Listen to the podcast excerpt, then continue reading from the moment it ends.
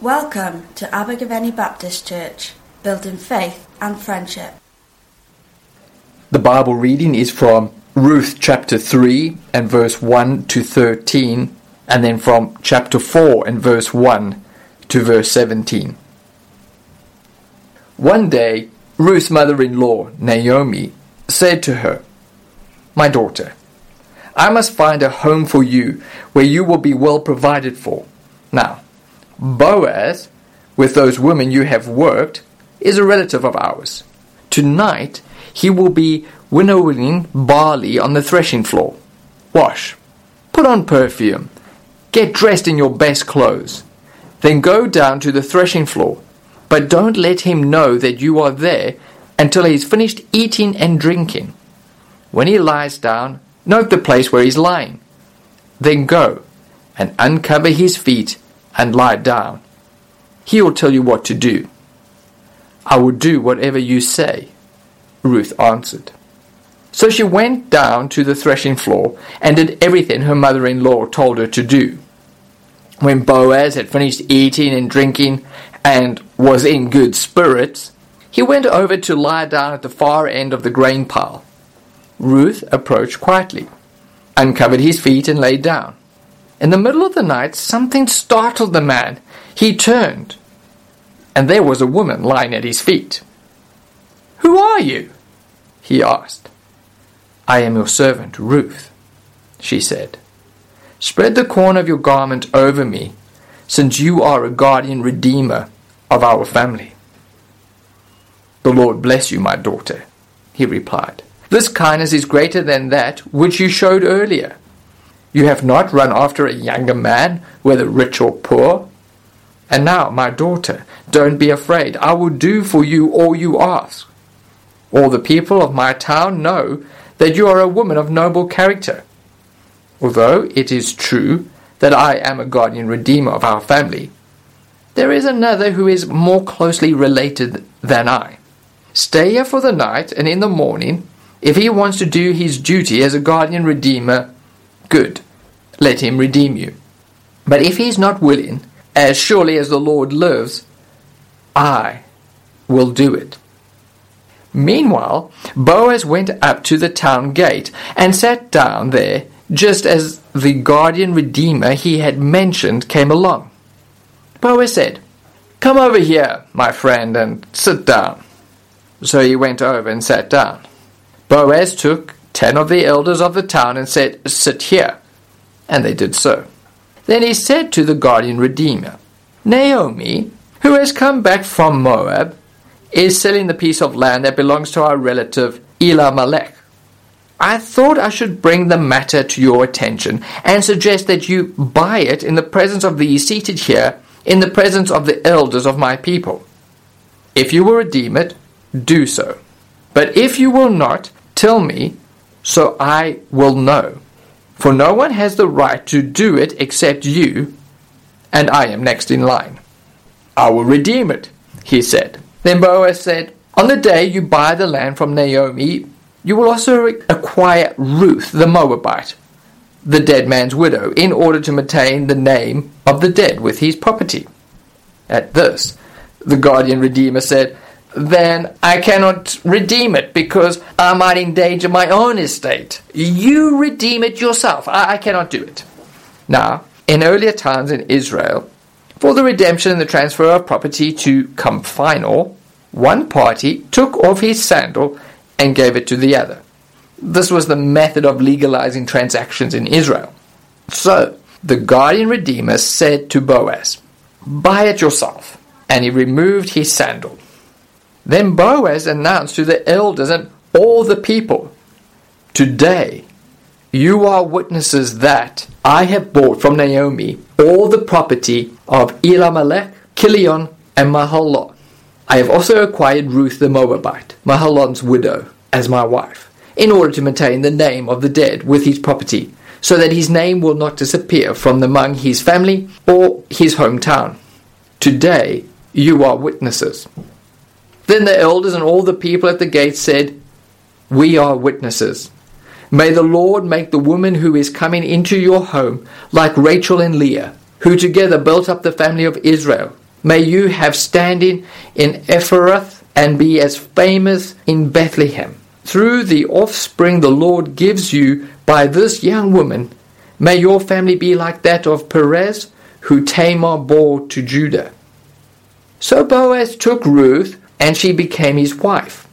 When he made love to her, the Lord enabled her to conceive, and she gave birth to a son. The woman said to Naomi, Praise be to the Lord, who this day has not left you without a guardian redeemer. May he become famous throughout Israel. He will renew your life and sustain you in your old age. For your daughter in law, who loves you, and who is better to you than seven sons, has given him birth. Then Naomi took the child in her arms and cared for him. The woman living there said, Naomi has a son. And they named him Obed. He was the father of Jesse, the father of David. So, the last time I spoke on Ruth, we looked at some key issues from the book. Ruth was faithful to her mother in law, leaving her homeland to follow this mysterious grace that Naomi's name suggests she has. Yet Naomi is bitter and broken by circumstances. She's lost her husband and her sons, and she has to return to her homeland with nothing. She wants to change her name to Mara, meaning bitter. However, we learned about God that circumstances may change, but they do not change God. He still has a plan for us, even when things seem utterly broken. So we've heard the next instalment today. Just by chance, Ruth, this foreign woman, a Moabitess, works in the fields of Boaz, who is clearly a noble man, and he's rewarded Ruth's faithfulness to her mother in law. He heard about her selfless actions and instructs his harvesters to provide for her without embarrassing her, as we see in verses 15 to 16. Women had little standing in that culture without a man, so this gives her protection against being mistreated in the fields. And this introduces an image that will feature significantly in chapter 3 that God will care for those who come to Him. And we see the first point where the story seems to be taking a turn for the better. Naomi, who was so broken that the people of her hometown didn't even recognize her upon her return. As we saw in chapter 1 and verse 19, they said, Can this be Naomi? She has the beginning of hope. Ruth has just come home with an ephah, about 22 litres of barley. This mother in law asks, Where did you glean today? Where did you work? Blessed be the man who took notice of you. Now, Naomi isn't able to plan events. She simply doesn't have power over them. But she sees that things are beginning to go the way she hoped. As Ruth replies, she worked in the field of Boaz, and Naomi replies that this man is a relative, a kinsman redeemer. So just by chance, she was working in Boaz's field, and just by chance, he is their kinsman. Now, kinsman redeemer is an odd phrase. It actually translates from the Hebrew term as nearest kin or next of kin. In this culture, a woman without a husband or son couldn't own property. Without a son, her land and money would be passed on to the next male relative. She would be powerless and penniless. It's imperative, therefore, that these two vulnerable women have a male to protect and provide for them, even allow them to keep their land by creating a male son, an heir with one of them. Now, the idea of redeeming was cultural practice in Israel. If a husband died, it would be the kinsman redeemer's responsibility to provide for the family, to marry the widow, take up the land, and give them a future. It was very positive for the women involved, as the kinsman would be expected to marry and provide the woman with a male heir. The kinsman would then have no right to the land. But the woman could then run the land until the son was old enough to take it over. Go Israel! If we compare that with English culture until recent generations, if a man married a widow, he would have all the property, all the land as his own, to do as he wished. So this whole kinsman redeemer idea would have been very positive for a woman. So Ruth follows instruction, stays close to the servant girls in the fields of Boaz for the remainder of the harvest, hoping this kinsman redeemer will do something. Now we start chapter 3 with a sense of wondering when things are actually going to get happening. The scene is set. We are over the bitterness and the heartache of their return. We know this Boaz guy, who's clearly a good man, is a relative who could redeem them. What's he waiting for? Clearly, he hasn't read the romantic comedy manual. He isn't doing any chasing, he doesn't seem to have a grand plan to sweep Ruth off her feet, even. In fact, the harvest would have taken about seven weeks. So time is passing. Now, prepare yourselves. This is where the book of Ruth gets really shocking. Now we get to the really second surprising bit of the whole book. Of course, the first really surprising thing was the monumental decision Ruth made to go with her mother in law. Where you go, I will go. And she gave up everything to follow Naomi. She was all in. But this passage is a bit risque, even for today. We can picture the scene. Naomi is starting to wonder if Boaz is ever going to take up his position as Redeemer. She's too old to start a family again, so she is understandably pinning her hopes on Ruth. She instructs the woman, young woman to wash and perfume yourself, put on your best clothes, not to wear the mourning clothes of a widow. She probably would have been doing. Then she gets seriously saucy. Then go down to the threshing floor, but don't let him know you are there until he's finished eating and drinking. When he lies down, note the place where he is lying. Then go and uncover his feet and lie down. He will tell you what to do.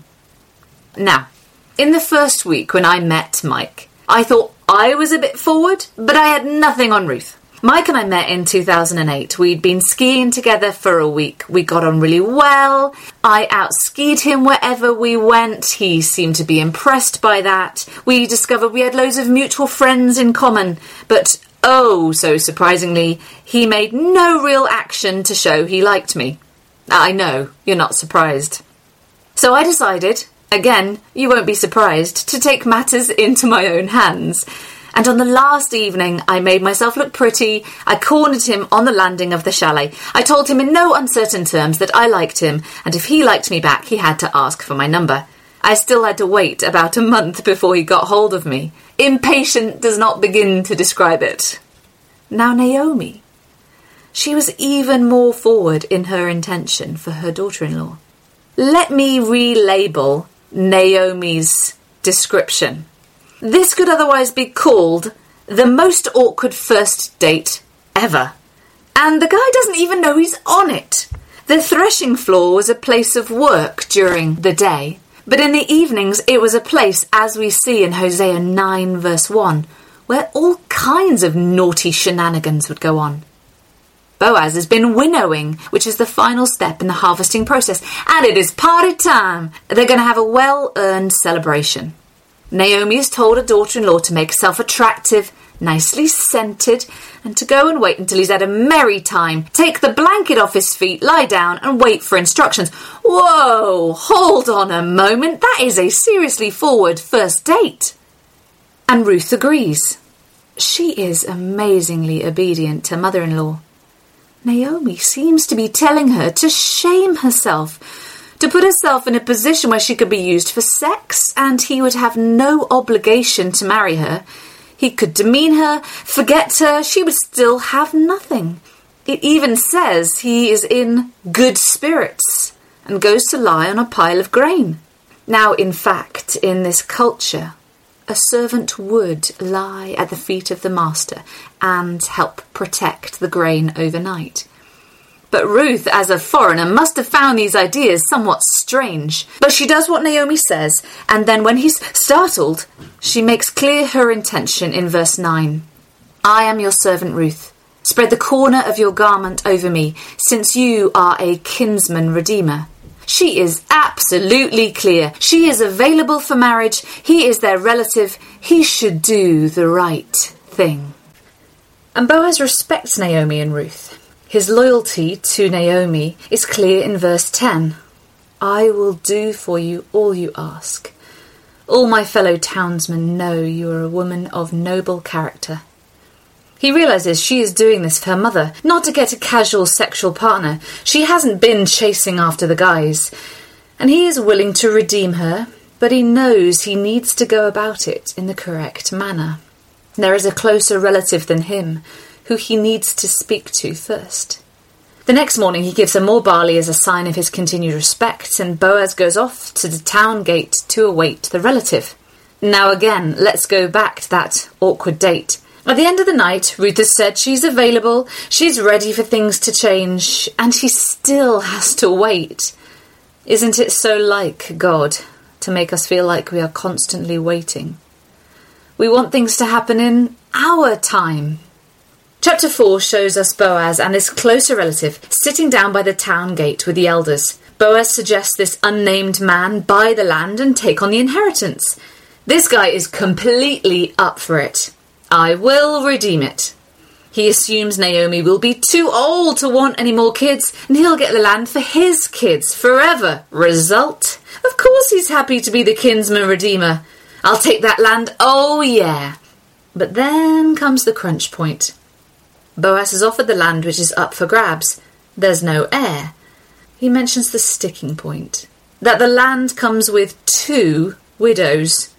Boaz states in verse 5 On the day you buy the land from Naomi and from Ruth the Moabitess, you acquire the dead man's widow. A foreign and young woman? Oh no, hang on a second. You didn't mention there was an immigrant in the situation. He backs off rapidly. Uh, I, I think actually not. If this Ruth expects to have kids and a son, then that kid would have rights to the estate, and he would have some rights to my own land that I've got over here. Uh, uh, perhaps not. So he does the normal thing when you're getting rid of an issue in the ancient Near East. You hand over your sandal. Deal sealed. Buy it yourself. So Boaz announces to the elders this legal transaction's taken place, and he will do the right thing. He takes Ruth, marries her, and she has a son. Boaz doesn't benefit from this marriage culturally. He is giving Naomi, not even Ruth, a child.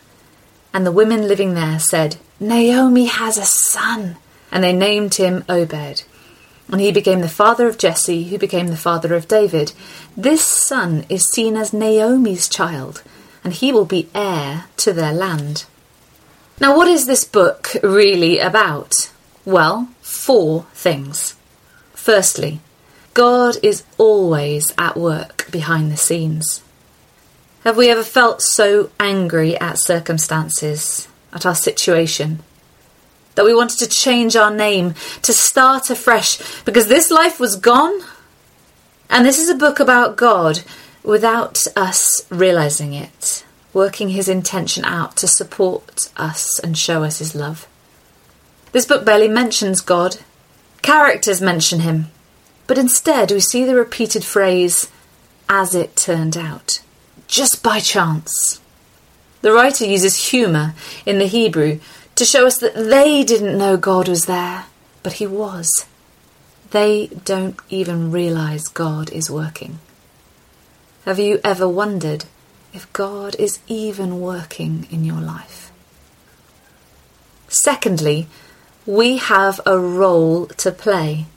The book of Ruth doesn't mean we can wallow in unhappiness and wait for God to come along and change things. This isn't a book about sudden miracles occurring and everything being fine. It's the opposite. God works through us and through others we are still being asked to make active choices. It is God's will and human action together. When Naomi wants to give up, she still has something that attracts Ruth. And when we are broken, we may still be showing others God in our lives. Don't discount yourself when you are broken. Ruth saw something in her mother in law. She was faithful in doing her bidding. She was loyal. She gleaned in the fields. She collected grain. She was rewarded for hard work. She was honest with their kinsman redeemer. She wasn't passive or silent.